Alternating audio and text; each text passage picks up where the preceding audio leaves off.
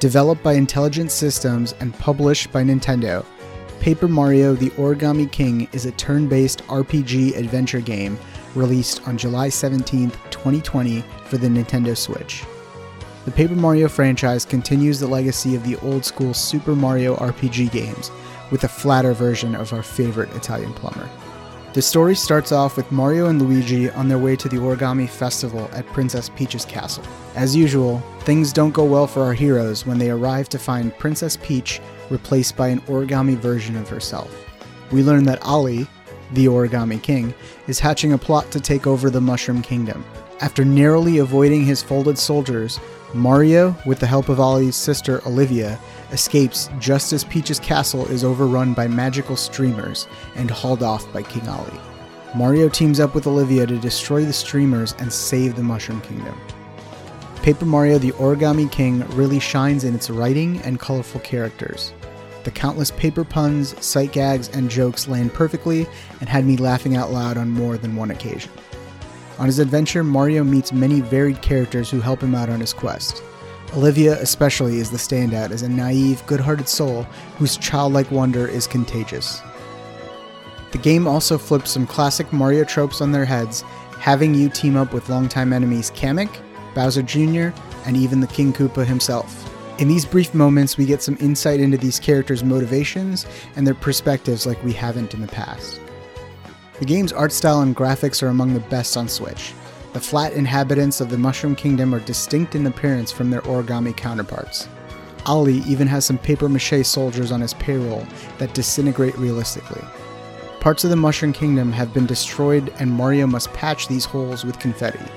These holes expose wire armature and gives a glimpse behind the curtain. On your quest, you venture to interesting locations such as a theme park, a spa hidden in the clouds, and a desert city, just to name a few. Each of these areas is distinct and has its own unique atmosphere. The combat is where the game stumbles a bit.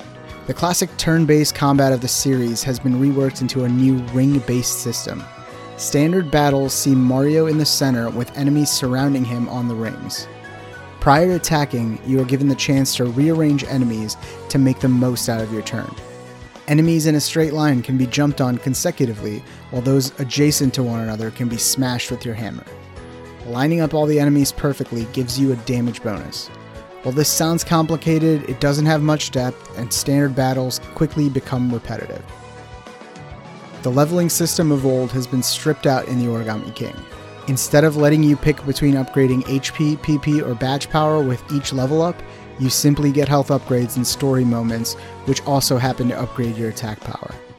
As there are no levels, Mario is awarded with coins instead of XP. By the time the credits rolled, I had about 90,000 coins, even having purchased the best items and weapons. Besides buying weapons and items, coins can be used to buy extra time to arrange your enemies. I was a little hesitant to spend coins on extra time, but the game gives you more than enough coins to spend on this mechanic if you would like to.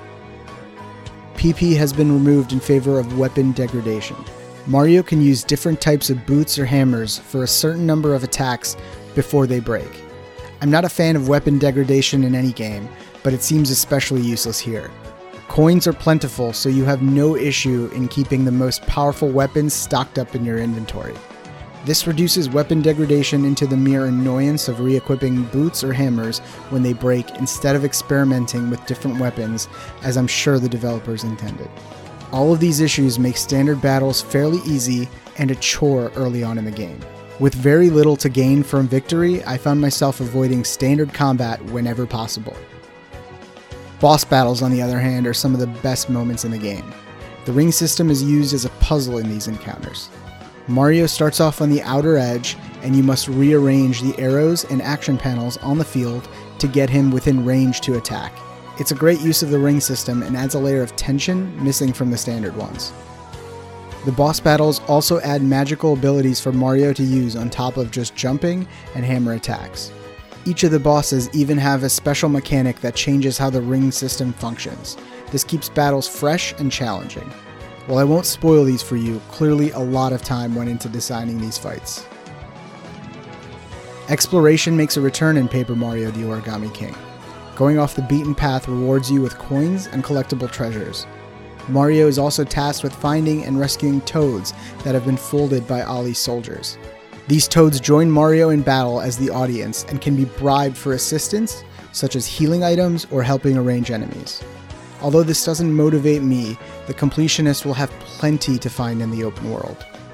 Speaking of the world, it is what I would call a semi open world. The game is not divided up into chapters like the series usually is, but it may as well be.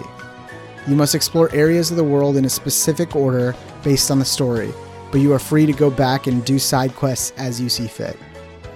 Overall, The Origami King does not reach the highs of the franchise's best entries. The ring system, while intriguing, quickly becomes a chore for standard battles. The abundance of coins and repetitive nature of standard battles make the game a tad too easy. It's a shame Intelligent Systems didn't add a higher difficulty option.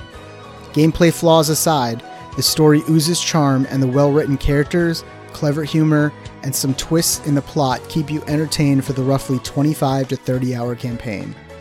While The Origami King does not live up to the likes of the first two games, it is definitely a step in the right direction for the franchise. I give Paper Mario The Origami King an 8.0 out of 10. Any excuse not to play it is simply paper thin. Thanks for listening. For more discussion and information on Paper Mario and other games, tune in to the Untitled Gaming Podcast on Apple Podcast, Google Play, Spotify, Stitcher, or wherever podcasts are found.